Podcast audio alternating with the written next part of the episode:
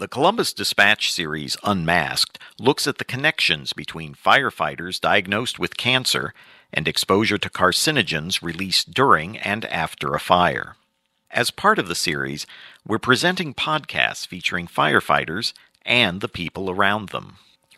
In this podcast, reporter Lucas Sullivan talks with Cleveland Fire Department Battalion Chief Frank Szabo about how cancer has hit his department hard Reporter Lucas Sullivan also talks with Cleveland firefighter Brian McCafferty about a fire that boiled the skin off his knees and whether there's a connection to the adenocarcinoma he's struggling with now. Well, there was uh, Tommy Huff, Larry Huffman, Henry McCloskey. It only takes seconds for Cleveland Division of Fire Battalion Chief Frank Szabo to begin reciting a list Al Flores. of his brethren who have died of cancer. Uh, Howard Cornell, T-Bone Terry Bradesca from Station 17.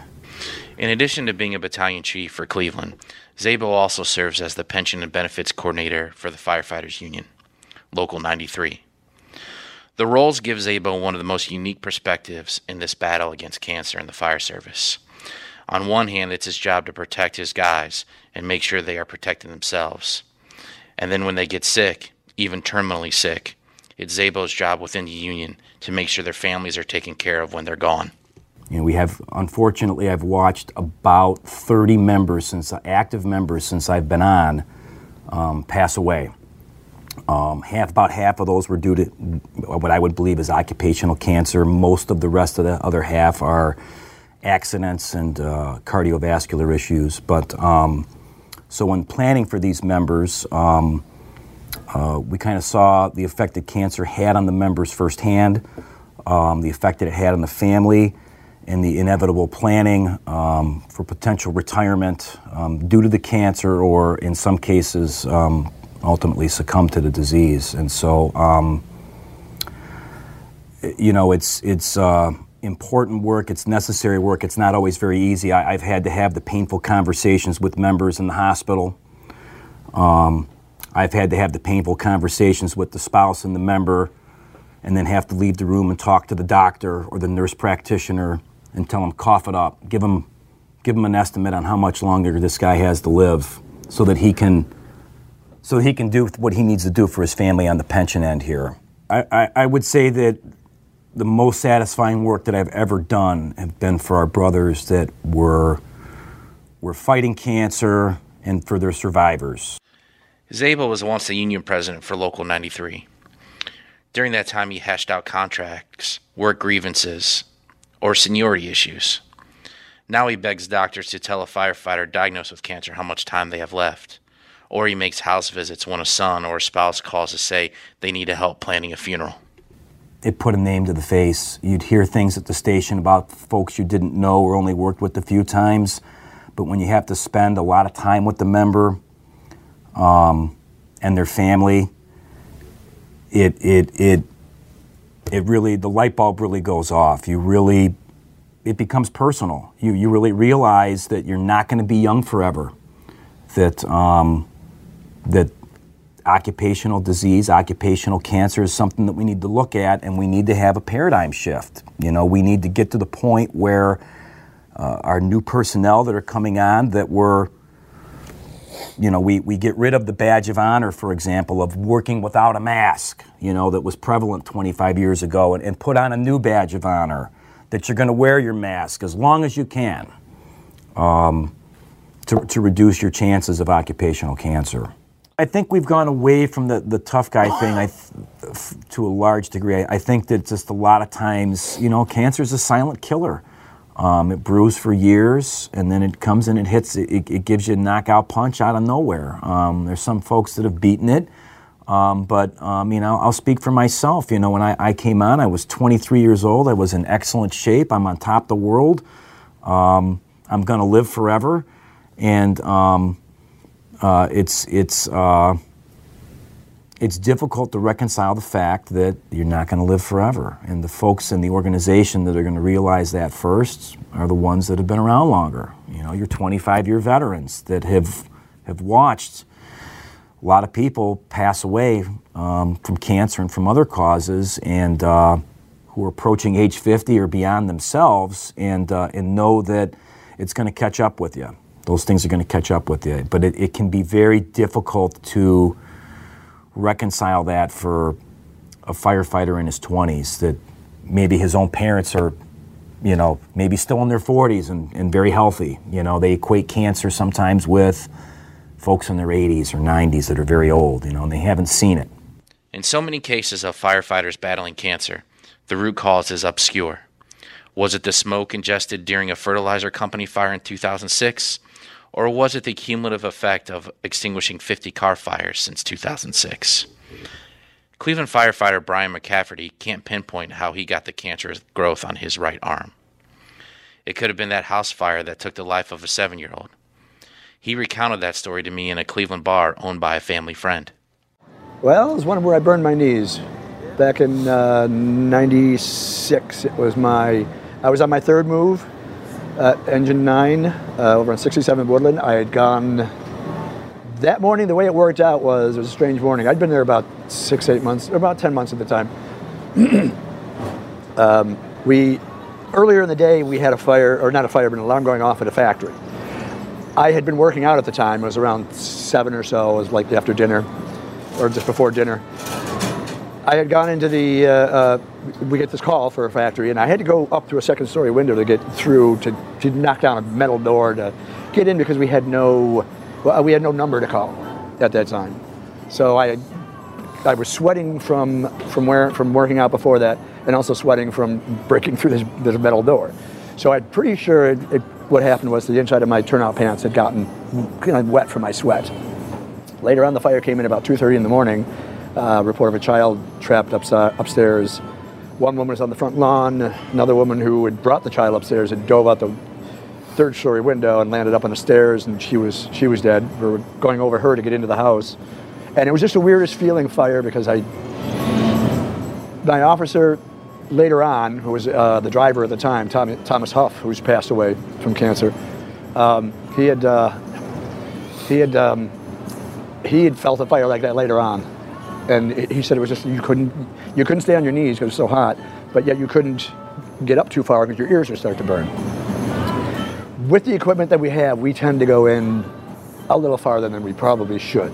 But that's what we do. That's what we do in Cleveland. We're aggressive to fight a fire because we're aggressive to put the fire out so then we can all go home safely. But this one just so happened that the, the floor, and I was I had the tip, and trying to get these guys to the stairs, the squad guys that were there, to the stairs to go search for the child. It was like we're just being aggressive. We're just going to fight and push this thing back and let them go upstairs. It was really strange. The room, the room glowed. It, normally, you go and you just you wall of fire and you start to hit everything, and you hit the floor and you hit everything when you feel the heat. The, the room was glowing with everything. Every metal frame of everything was glowing in the room, which was which was very odd. I'd never seen one like that before. Leo Vaca was uh, was the guy behind me. He was the backup man, and since uh, uh, Howard Kimura, my officer, was outside helping pack up a woman who had who had jumped out the first floor or the, second floor window on the front uh, she had a broken hip and she knew she was getting packed, and he was doing a size up also on the outside of the building. So I kept telling Leo that my, my knees are burning, it's really hot. And he says, Yeah, I know, because he was getting up and down. He was telling me after the fire that he couldn't stay on his knees, and he couldn't inch up a little too far because his, knee, his ears would start to burn. So I was telling him at the time, and he related to another officer who I'm sure told the chief at the time that something was wrong. So, so what was the exact order given to you? Uh, you, squad. Like, okay, McCafferty's chief ordered him off the fire and into a squad for medical help. Turned out I had burned both knees. Also, with my possibly my inside of my turnout pants being wet because of those two runs before that, working out, and then that run I had before that where I was breaking down a door and sweating. It was a real hot summer day, or, or October day, I should say. And then uh, it just, I think it was more like everything was wet inside there and kind of steamed them. Pretty much boiled my, my like a boil in the bag, basically. Got uh, third degree burns and had skin grafts some months later. Uh, they start off with um, a scrubbing. First, they had to assess everything. They gave me uh, some morphine, and then the pain just does not go away. When it hits those nerves and you've got that kind of burns, the pain does not go away at all. And they scrub, they scrub the burns with Dreft, which is a it's a it's a baby, pretty much a soap. There's no dyes or lyes or anything else to it, just just straight up. And they scrub, literally scrub. And then it was every third day, uh, every third day after that, I had to go back to the hospital and have debriding done, which is basically taking a small little blade and then scraping.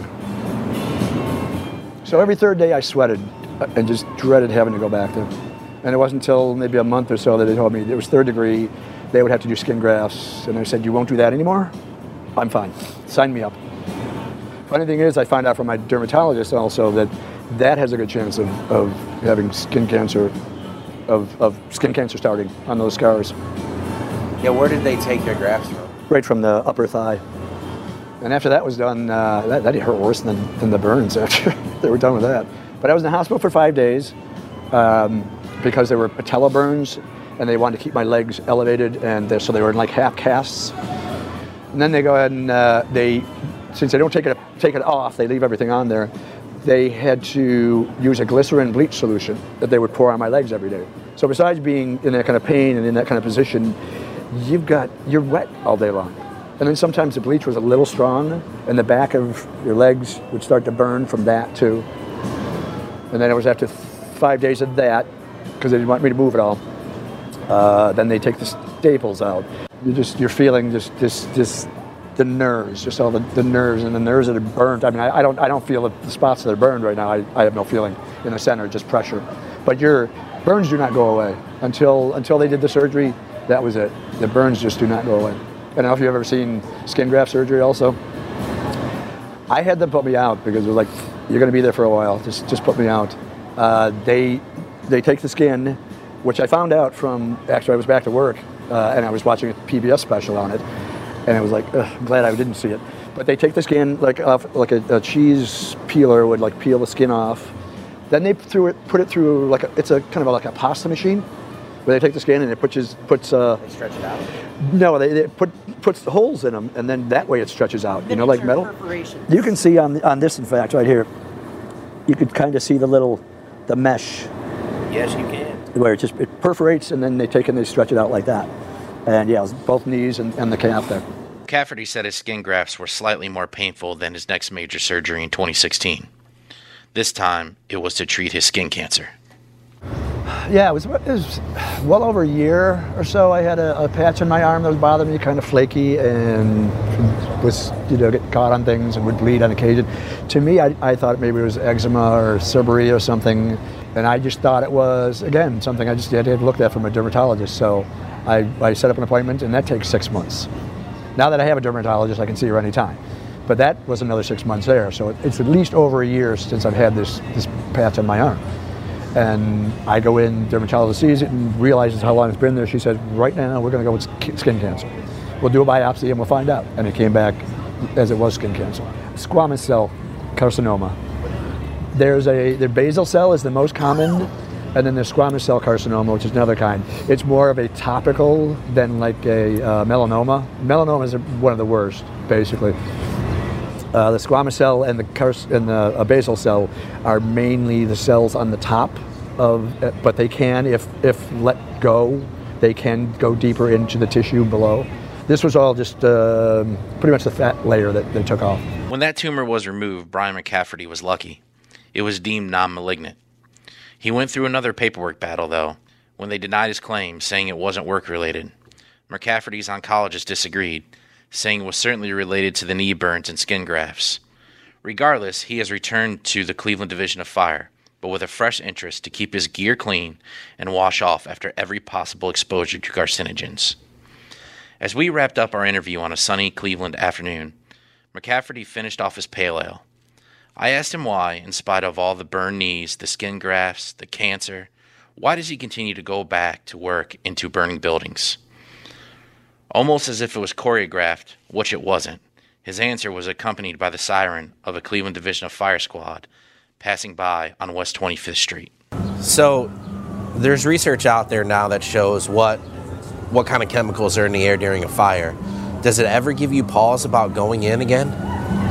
No, no, your your your adrenaline's going at that point when you when that call comes in and you get that you know the sirens are going and you're you're heading to the fire and you're you're looking at you know like you're looking down the street to see where it's at and okay we see smoke it's definitely a working fire and you're you're looking at the house and doing a size up. Your brain's going too far it's too fast at that point to think about not going in because you're thinking about okay, there's the front door.